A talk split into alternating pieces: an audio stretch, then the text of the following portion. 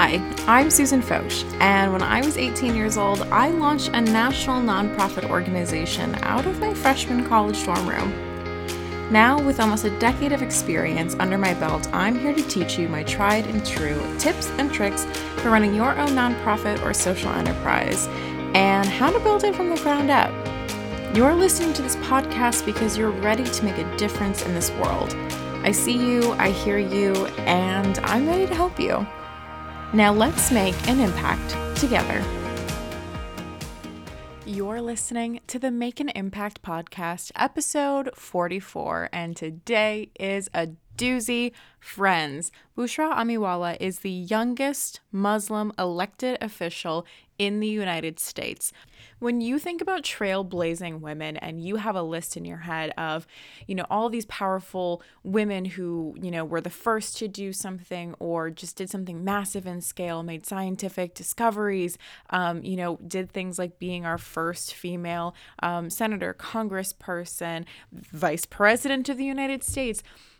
Bushra needs to be on that list for you because she is the, again, the youngest Muslim elected official in the United States. She is just turned 23 years old. She is in Skokie, Illinois, which, for those of you who don't know, are more in like the Chicago area. And she's just like, I really, really struggled figuring out what I wanted to name this episode because I felt like there were so many fantastic takeaways um, that Bushra shares with us. I mean, from self confidence, understanding some of like your greater power and purpose in life, like meaning of of leadership, how you can combat like sexism and ageism, and for her Islamophobia so many great things are in this interview. I'm so excited. What an honor it was to be able to sit down and, and have an hour of her time. I know it was very valuable, and I know that you guys are going to absolutely love this conversation. Uh, and before we dive in, I have to just remind everyone once again please, please, please, please, please, uh, for a rating and a review in Apple Podcasts or wherever you listen to podcasts. It does so much for the show. It helps with just the general success of the show, other people finding it, other people being able to listen to impactful conversations like this. Um, I need it, I need it, I need it. Please, please, please. Thank you, thank you, thank you. Um, also, as a quick announcement from an Operation Not Alone perspective, we are coming to towards the end of Q1 of the Train Like a Warrior campaign. So we're wrapping up our mental health uh, focus for Q1 and in Q2, we're going to kind of start making our transition into some nutritional health and also into the physical health as well. And now that, you know, a lot of people have been getting their vaccines and things are opening up, we're definitely going to see a lot more of those in person events. So definitely stay tuned for that and follow along on Facebook or Instagram at Operation Alone. And as a reminder, you can always follow me um, on Instagram at Susan Foch or at Make an Impact Podcast. So, without further ado, uh, you guys need to hear this conversation with Bushra.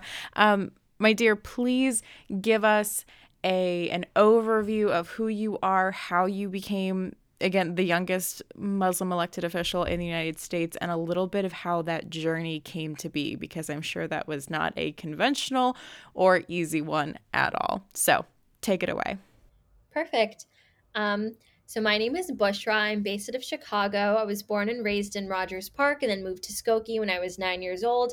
And growing up, I wasn't really interested in politics or anything of that sort. My parents focused on Pakistani politics and watched Pakistani news, so I wasn't really in tune with what was going on in the US. Um, I felt like all of my elected officials were really high up there, really inaccessible. They all had very similar names, and I felt as though I never even um, ever would find myself connecting with people of that sort and caliber. And what I was really passionate about was a bunch of different causes such as poverty, hunger, homelessness, food insecurity, educational inequality, and volunteered at five different nonprofits the five days of the week. And it wasn't until my senior year of high school when I realized that nonprofit work, as great as it is, is only part of the solution. And that the best way to make long term practical change is through public policy. So, as a result, I took an AP Government and Politics class my senior year of high school. And through that class, I began interning for our US Senator. And someone on that campaign saw leadership ability and potential in me that I definitely did not see in myself at the time. And they asked me to run for public office. And I guess you can say the rest is history from there. But um, I lost the very first time that I ran. I ran against someone who had been in office for 16 years, and I was 19 years old. Um, but in a three person race, I came in second with 30% of the vote. And that person sat down with me after the election shortly and encouraged me to run for office again, which I did six short months later and found myself victorious in April 2019. Oh my gosh. Um, so, uh, and first of all, let's just clarify. So, what office do you currently hold? What's your your title? Yes, I serve on the Board of Education for Skokie School District 73 and a half.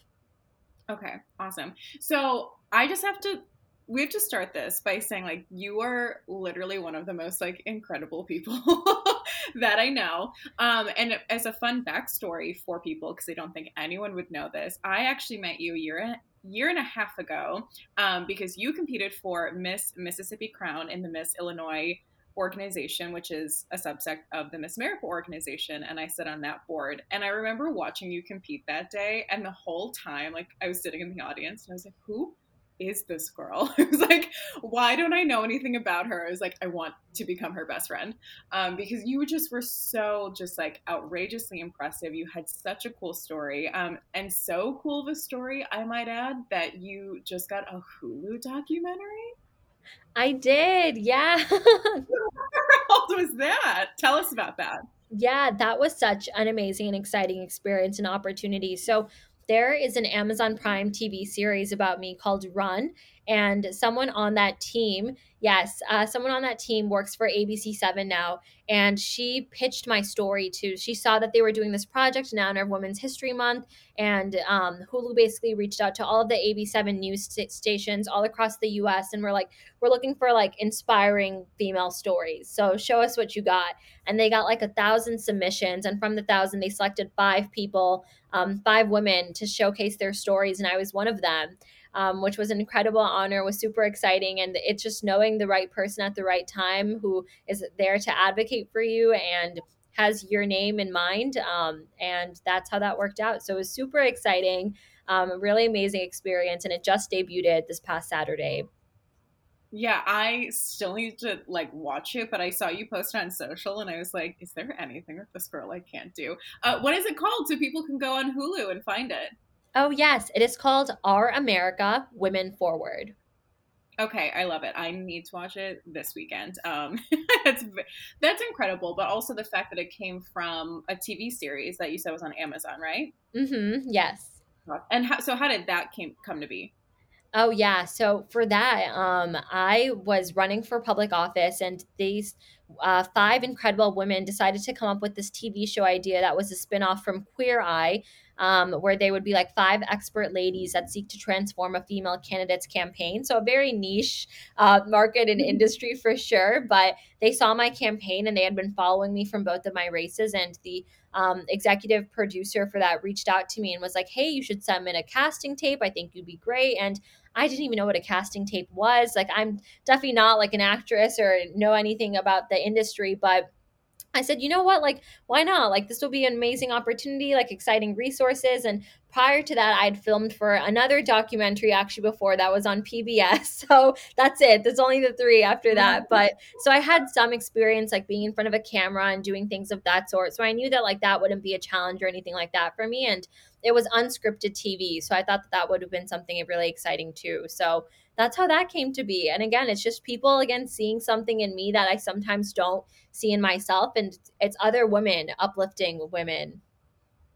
Yeah, isn't it like? I mean, isn't it kind of the coolest part though, where it's one of those things that like seems so obvious to other people, and then when they point it out to you, you're like, oh, I didn't know that I had this secret like talent or like this little thing to me.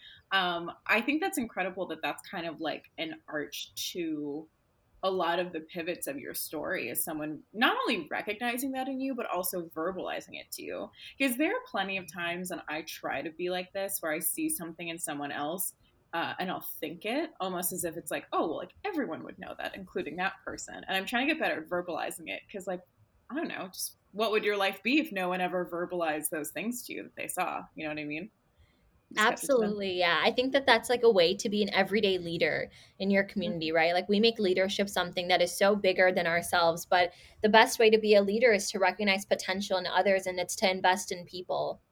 So, okay, these people were also like you were getting a lot of this pickup because people were seeing the campaign that you were running. Was there something like really um, specific or like different about your campaign that really got their eye, or was it really just the fact that like you were and now you are the youngest Muslim um, elected official? Also, is that just like in general, or is it that like also the youngest like female elected?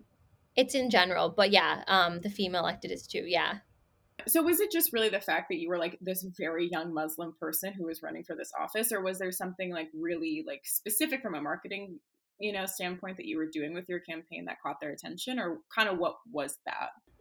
No, that was a great question and one that actually I don't think I've been asked before. So I love the way that you phrased that. Um, so very thoughtful question. I think what caught people's eye the most was that I'm a young person doing it, and then they would sort of see me and they'd be like, "Whoa, she's also a Muslim woman that is doing this." So I think it was the intersection of all of my identities that made my campaign just a bit more eye catching, but also it was a very scrappy campaign. I was my own campaign manager. I was my own finance director. I was my own attorney. I did all of it on my own, did a lot of extensive Googling to learn things in between. And I think people saw that and they thought that that was almost sweet, you know, seeing like a young person figuring this out, but also making strides and doing that. And people were really mm-hmm. attracted to me for that reason. People wanted to help me. They wanted to say that they invested their time, effort, and energy into me. And I think that um, I'm very lucky that like people would see good in me and want to do good for myself and my campaign. And one of the big parts and core tenets of running for office is raising money. And um, most people come from affluent or wealthy backgrounds and that's what makes it more accessible for them to run for office because their networks. It's easy for them to tap into that. So for me when i was running for office i was 19 so my um, network was the people I knew from high school who still owed me like $10 from back in the day, right? So it was super hard to um, get the funds needed. And I was super vocal about that too. And I think someone like myself was just kind of authentic and vulnerable with myself. Like I wouldn't try to overplay my weaknesses and I wouldn't try to um, overcompensate for things like that. I really tried to stay my most authentic self. And I think people saw that and were attracted to that. Yeah, for sure. And you are, what are you now? 22? I just turned 23. Yes. you just turned 23. Okay, you make me feel ancient and that's like not even fair. um but and but here's the thing though. So that was not you were 19. You went to Google University, which is like hands down for like all of us doing weird things. Um which is a very like it's a very like the the the delightful part of like naivete going for something like this, which I totally understand and respect like other people looking at you being like, this is a very sweet way um, to kind of do this. But I'll even add, like, you know, you are, and this is my next question, by the way, like, you are featured in like every big magazine. Like, you have a Hulu documentary, like, you, you have all these amazing, like, mile long resume things and you're only 23 um, but you still like even right now in this interview are so humble about it and so kind about it. And i think that is just like a really rare characteristic that we don't get in like politicians um, or even quite frankly a lot of people but like politicians especially. I think that's part of what also keeps you in this like very specific like but lovable eye do you agree with that? Do you hear that a lot? I do hear that a lot, and that's so sweet. That's actually my favorite compliment, like being told that because it's a way to acknowledge like the status, quote unquote, and caliber that I'm at, but it also couples that with like character traits that I really hope to emulate. And um, I jokingly say that like the reason why behind is because like every day I come home, no matter what I've done that day, no matter how big of a crowd I've spoken in front of, no matter who I've met, no matter what that looks like, my job at the end of the day is to wash the dishes like after dinner. Like that's what i have to do. Um so it's like little things like that. And also i come from a pretty um culturally conservative Pakistani family, and they're also so a family of immigrants. So, for example, when I was on the cover of Time magazine, I told my mom and dad, I was like, guys, I'm on the cover of Time magazine. It's so exciting. Look at this. And they go, wait, what's Time magazine? and i feel like it's the instances like that that really um that's where the i think humility comes from right it's like oh like yeah. maybe this isn't something that i should have kept ego over or anything like that so i think that that's um, a very interesting point that you brought up and very sweet so thank you Yeah.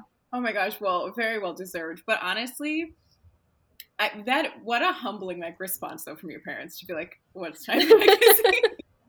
Right like that's there's nothing like more humbling especially from a parent kind of like put and that was like not intentional. Like they weren't like downing you or telling you like you shouldn't be excited. They just were like i don't get the big deal which is again like another level of like beautiful naivete. Yep.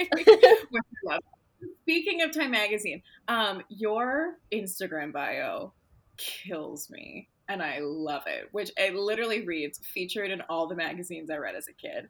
Like that hits me in a different level of feels. So, how does that feel to say? And more importantly, especially because your parents like didn't really understand a lot of the magnitude of those things. Like, when did that kind of hit you? Like, I'm on the cover of Time freaking magazine, or I'm like featured in Glamour, or you know, like, have you ever had that moment where you're like, "Holy bananas, this is huge"? I definitely think it was Glamour, which was the biggest one. That was in 2018. I was named Glamour Magazine's College Woman of the Year. And as a result of that, they flew us out to New York um, and had an entire reception for that. And at the same time, Glamour Magazine's Women of the Year that year were Kamala Harris and uh, Viola Davis and Chrissy Teigen. So I got to meet all of them. And here I am, again, put at the same caliber and pedestal as these amazing, incredible, inspiring women. Um, so mm-hmm. I think that that was the biggest moment for me where I was like, I cannot believe I'm at an event right now where there's a red carpet, where there are all these celebrities, right? Where John Legend is literally performing in honor of his wife receiving the Woman of the Year award. Yeah. And um, I'm being honored and recognized as well. Oh my gosh. Which and especially because you were 19 at the time from like Skokie, Illinois, which by the way, if anyone listening doesn't know, that's like in the Chicagoland area. Um, yeah, you're having this big moment. Okay, I love that story though, because I think anyone from a normal like background would be put in that position and just be like, "Why am I on this red carpet?" like with exactly. all of these cool people. oh my gosh. Okay, I love that story though. Um, okay, so let's talk a little bit. Let's go backwards. Um, I had to gush about that. really fast but let's go backwards what was your actual like the race your your campaign like so you bootleg not bootlegged, so sorry, bootstrapped uh, the entire thing. You Googled it to death yourself. You were fundraising everything on your own. Like, how was that? And more importantly, I do have to ask, like, were you experiencing any moments of racism or Islamophobia or any other kind of discrimin- discrimination that just maybe like a normal 19 year old would get? Because I'm sure other 19 year olds would just get the whole like, you're young, you're inexperienced, you don't know what you're doing. Did you ever get something super direct like that? You know what's interesting? What I faced the most was sexism, 100%. Um, okay. I think when people meet met me, the first thing that they would notice would be that I'm a Muslim woman. I wear the hijab, so that's something that's a very obvious thing. And as women, we tend to be reduced to our clothing and our appearances. And as a Muslim woman who wears the hijab, being reduced to my identity means the inability to see beyond my religious beliefs. And people wouldn't instantly know that I was 19, that I later turned 20 when I was campaigning for office. It's not something that you would guess when you would just have a conversation with me. I think I sort of went above and beyond to try to speak in a way that was, you know, confident and poised and respectful, and it just wouldn't come up as much. But um, the really hurtful and challenging part about the sexism that I faced was that it was one there were microaggressions so people didn't know that they were engaging in like sexist behavior and two it was there are also blatant forms of it as well so for example um, I was offered $54,500 worth of corporate PAC funding, which was not in line with my mission, values, and beliefs. So I declined that sum of money, which to this day, political um, analysts and theorists look at my campaign and say, had she accepted that money, she would have won, uh, type thing. And it just Wait, so sorry. So was that corporate funding for your first campaign, not for your second one? And that's why they're okay, got it. Perfect. Yes, it was for my first campaign. Yes, yes. And um and you know I, I posted a pretty low quality video of myself on facebook saying like hey i was offered this money i declined it now power to the people like you all like use this momentum to contribute to my campaign and that video got a lot of exciting traction and people, you know, reacted and responded to it. And it kind of went viral within like the local, you know, community at hand. But I also got a lot of messages from people saying, loved what you stood for, love your message, but could you lighten the lipstick next time? And it's comments like that that to me are quite sexist. And I wish I could, you know, be here in front of you and say, and then I said the sassy thing back to them and was showed them up. But unfortunately, I never wore that lipstick again because I did not want anything to distract from my messaging and my campaign. And those are some of like the little everyday sacrifices that we make as women. And there was a debate between my two male opponents and I. And in that, and it was a very highly covered debate. And in a newspaper article highlighting that debate, it talked about the two policy ideas that each male opponent presented. And it said, and Bushra Amiwala wore a stylish light pink hijab to the forum. And that is all it said about me which I think is an incredibly frustrating place to be in. So people loved to talk about my identity. People loved to talk about what I looked like. And it's not just something that happened to me. I look at the national level, everyone talked about Hillary Clinton and her pantsuits. Um, so I think That's sexism true. is what I faced the most. Yeah.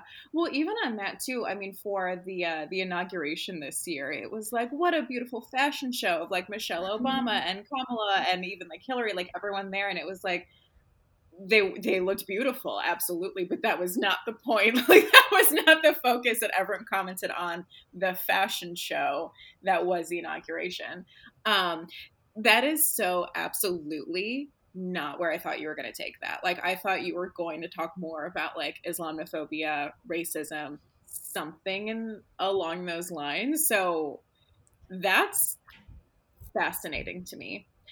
I well because and I really thought I was like if anything you would have gotten it just like for your age which of course you you don't speak like and I, am not saying this to be uh, disparaging to your traditional 19 to 23 year old but you do. You speak very confidently intelligently you know you are very prepared for that job and I'm sure you showed up to every debate like that as well but I never would have thought that's actually what you got like the most flack for so that's that's crazy um but I think that's I think that's always a really hard part though, particularly as women whenever we do anything remotely that like shows our face. And the other thing to that too between you know this podcast and some different things that i do with discover wisconsin it's one of those things where we've learned stats too about people will also particularly for podcasts because you can't see our faces right?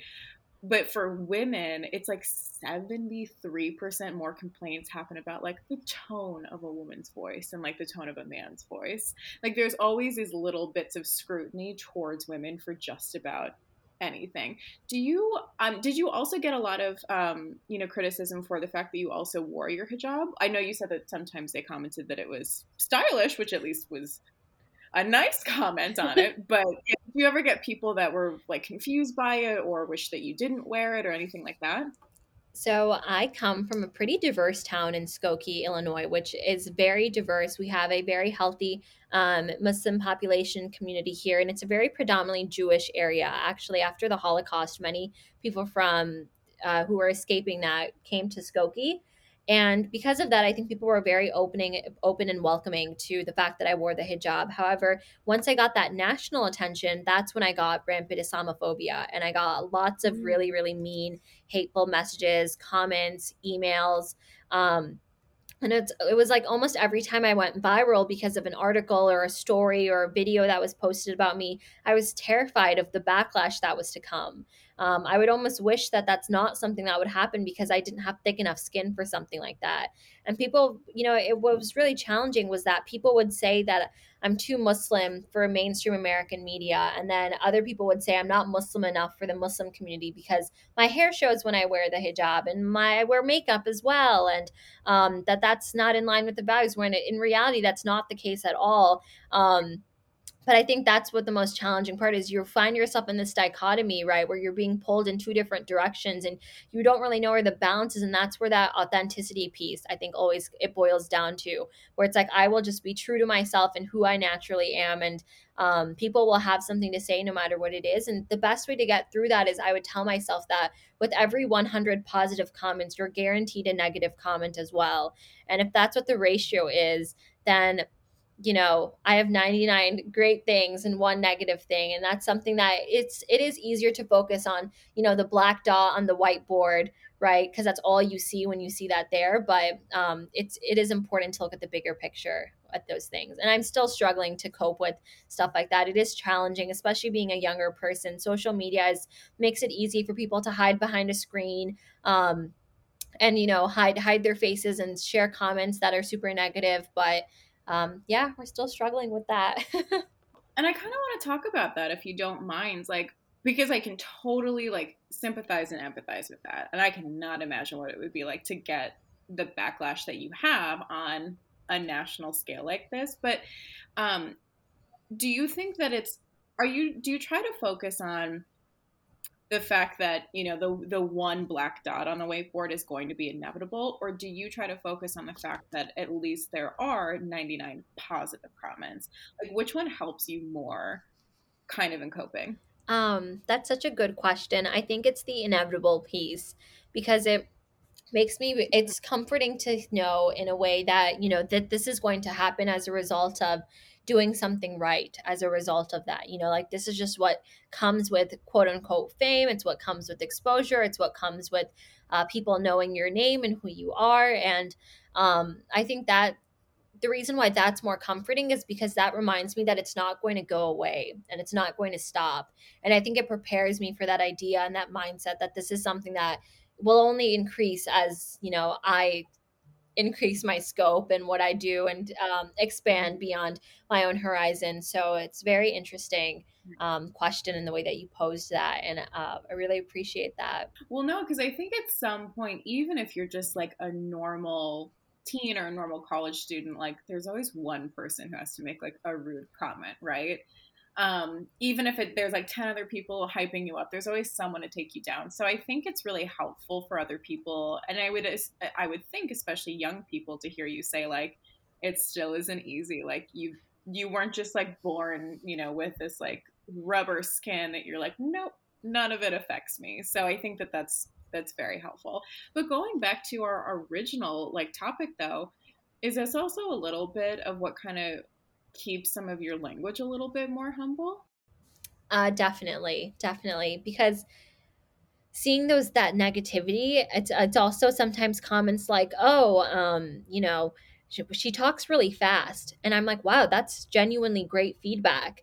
You know, like that I'm able to take into account and consideration. Um, so I'm super mindful of the speed and the pace that I speak at. I used to be on the debate team in high school, and on the debate team, we would have eight minutes to speak as fast as we possibly could. So it's just like a natural habit that I fall into. And a lot of the times, those comments that I've read have actually shifted my perspective and have shifted the way that I carry and present myself. So what people might be doing as a way to tear me down has actually, I've been able to use it as a way to build myself up and make me um, better in some instances. But I definitely think it adds to the humility piece because um, it's like, well, you're not anything that great, actually. Here's XYZ. And something I oftentimes talk about is that I'm someone who's super insecure as well. And I think it's seeing those like reaffirmations of someone else saying something that I might be insecure about is definitely something that might be mistaken for humility, but it might just be insecurity.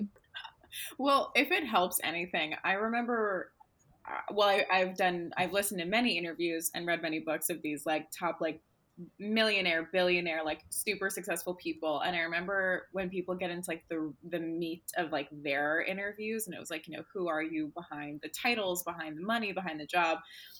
These like crazy billionaires always like at some point will admit they're like, uh, inside is a pretty insecure person, actually. So I think there's always that part, no matter like how big you get will always kind of live there. So I think that's really important. And I thank you for sharing that because I think that's an important thing. A lot of people uh, think that they're kind of alone in their insecurities, or that when you reach a certain point, like when you become on Time Magazine, that all of your insecurities will go away. So I really thank you for sharing that because that was vulnerable and that was hard, and I thank you for that. Of course, thank you for allowing us to get to that point. We know that you're strong and empowered. We know that you want to make an incredible impact on this world. And thankfully, there's an online boutique for you to represent that message every day. The Ona Boutique has two lines of t shirts and engraved gold bar necklaces to remind you that you're capable of incredible impact on this world. And the proceeds benefit Operation Not Alone, a Wisconsin based nonprofit supporting our troops, veterans, and mental health initiatives all across the country. Head to theonaboutique.com to shop their collections and get free shipping with the code IMPACT. That's the O N A boutique.com and use code IMPACT. Completely shift this in a different direction because I'm I'm also curious about this. Um, so you are an elected official but given your position, I don't think people realize that this is not your full time job. You also work on top of this, to which you work at Google, of all places. Um, can you tell us a little bit more, not necessarily like about your job, although I would love to know more how you got a job at Google, just like personally, um, but how really like that's I mean, that's got to be an intense job. Like you're balancing so much at any given point, and I think I'm more curious like how you are balancing all of it, handling all of it, because um, these are a lot of really heavy tasks. These aren't light things that you're balancing around. That's a great question. And something that I try to be very transparent and practical about is the way that my time and day ends up breaking out. So, my elected office role is a part time unpaid volunteer role. And I emphasize the words part time, meaning I have to go to a couple board meetings a month.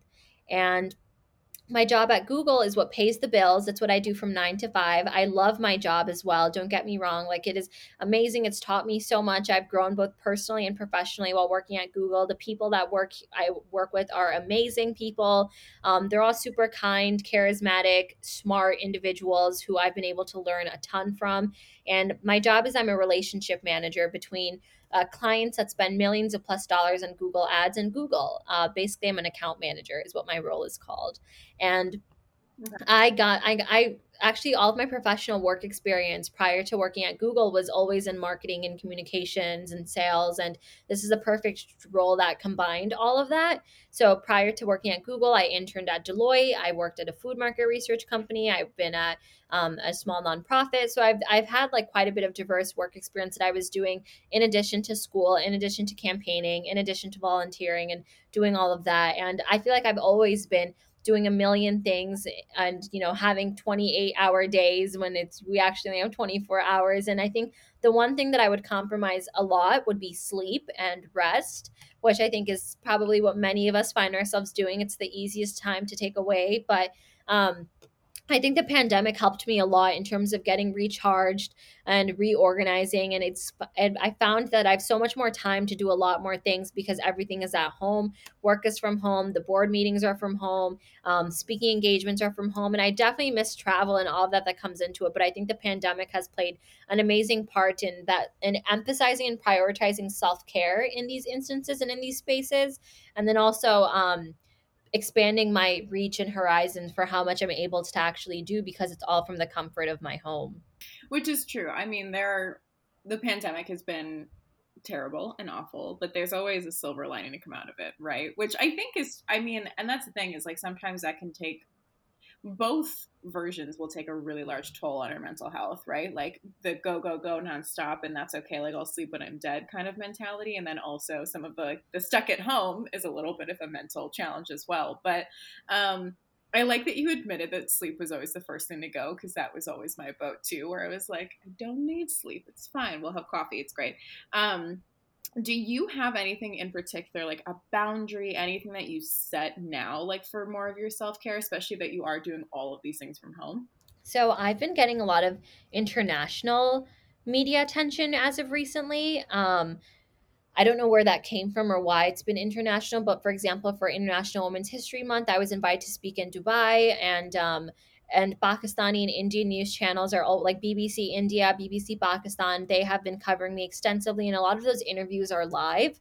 And many times they'll say, "Hey, can you come live on our 10 a.m. show, which is 12 a.m. Chicago time?"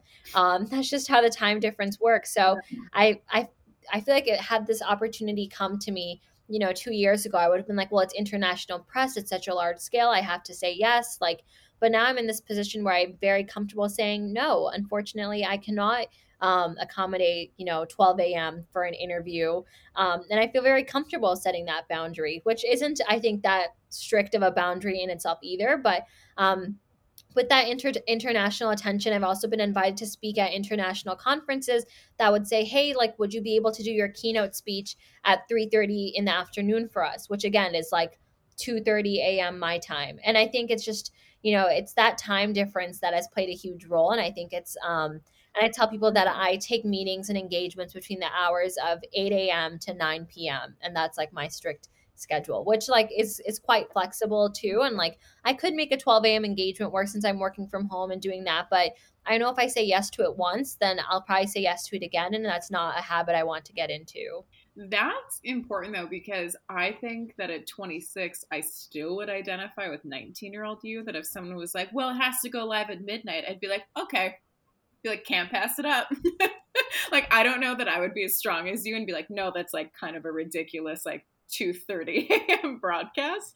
Um, so I commend you for that because I don't think even I have that strength. So yeah, yeah, cheers to you.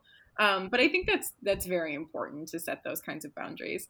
Um, in the political arena, I really want to hear your advice, and this is going to be in general to young people because I think politics sounds so scary and they sound so also like old sometimes like you know we we have the stereotypical like old white man kind of thing. But also i think in this last presidential cycle you know i think it's very easy for all of us even just as like your average citizen to go to complain about something and go well someone else will take care of it. And usually we think of like our elected officials congress senate whoever uh, they'll take care of it. What is your advice to someone first of all for the fact that like this very well can be in a 19 year old's hands if you try hard enough and if you do it um, but the fact that like you know to the beginning of your interview you said like real change happens with public policy and, and nonprofits of course but public policy is going to be the real root of how we get things done. Like how how do you really communicate that particularly to the younger generation? So I found that one of the main reasons why I was discouraged from politics was because I found that my elected officials and politicians that I knew of were just inaccessible. They were these people that we had put on pedestals. They were the people that you would try to get a photo with when you meet and be really hesitant to actually ask them for things without realizing that these people are only in positions of power because we have the power to elect them to where they are. And that's what the dynamic should actually be. And I try to break down the misconceptions and preconceived notions that people have for politicians. I say they work for you. It is their job to serve you, and they are serving you in the community. It is their job to represent you. Um, so if there is something that bothers you that, you know, troubles you or something that you wish to bring forth to their attention, then you absolutely 100% should. And I try to be that person who I might be the first elected representative that anyone, that a lot of my friends, peers, and people in my community have ever engaged or interacted with and had a conversation with.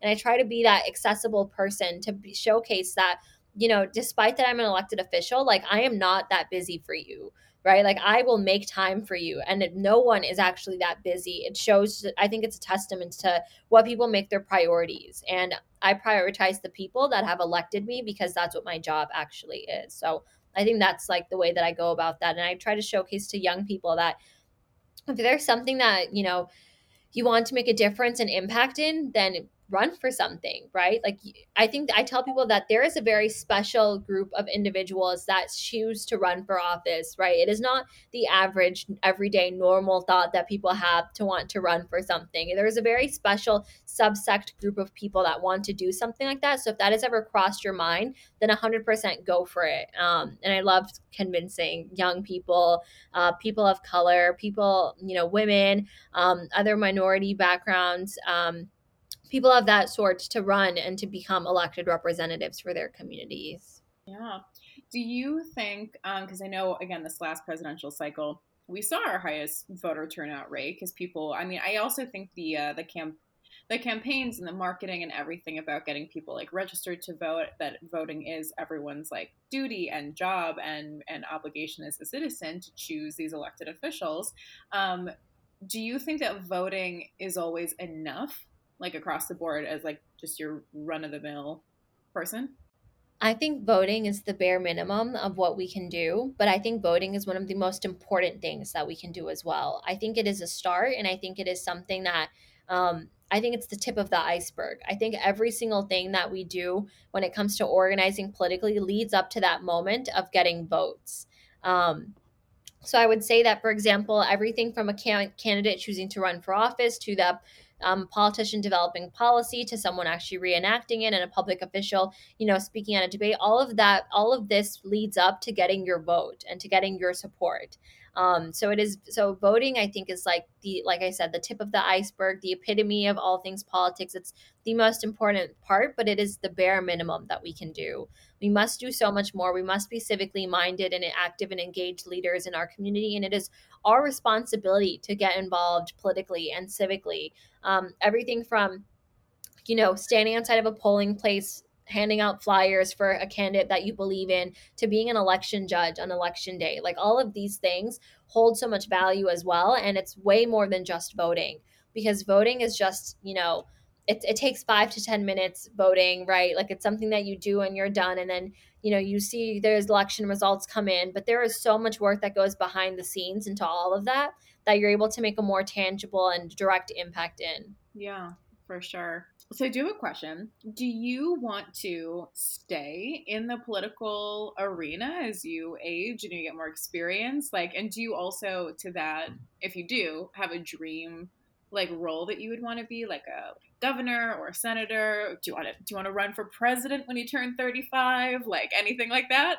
Um, that is such a good question. I definitely do see myself running for higher political office one day, whether it be Congress, Senate um, state house, state representatives, all of the above. I definitely see myself running for higher office.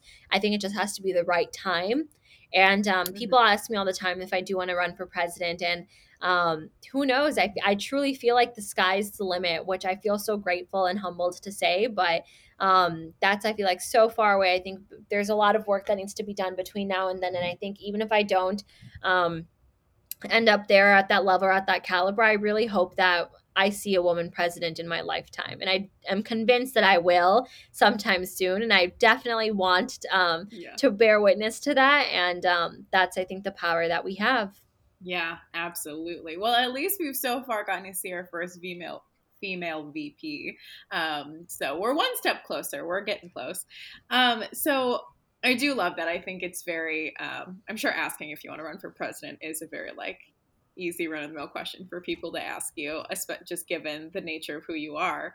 Um, but I want to say so again, you just turned 23. We're coming out of a pandemic.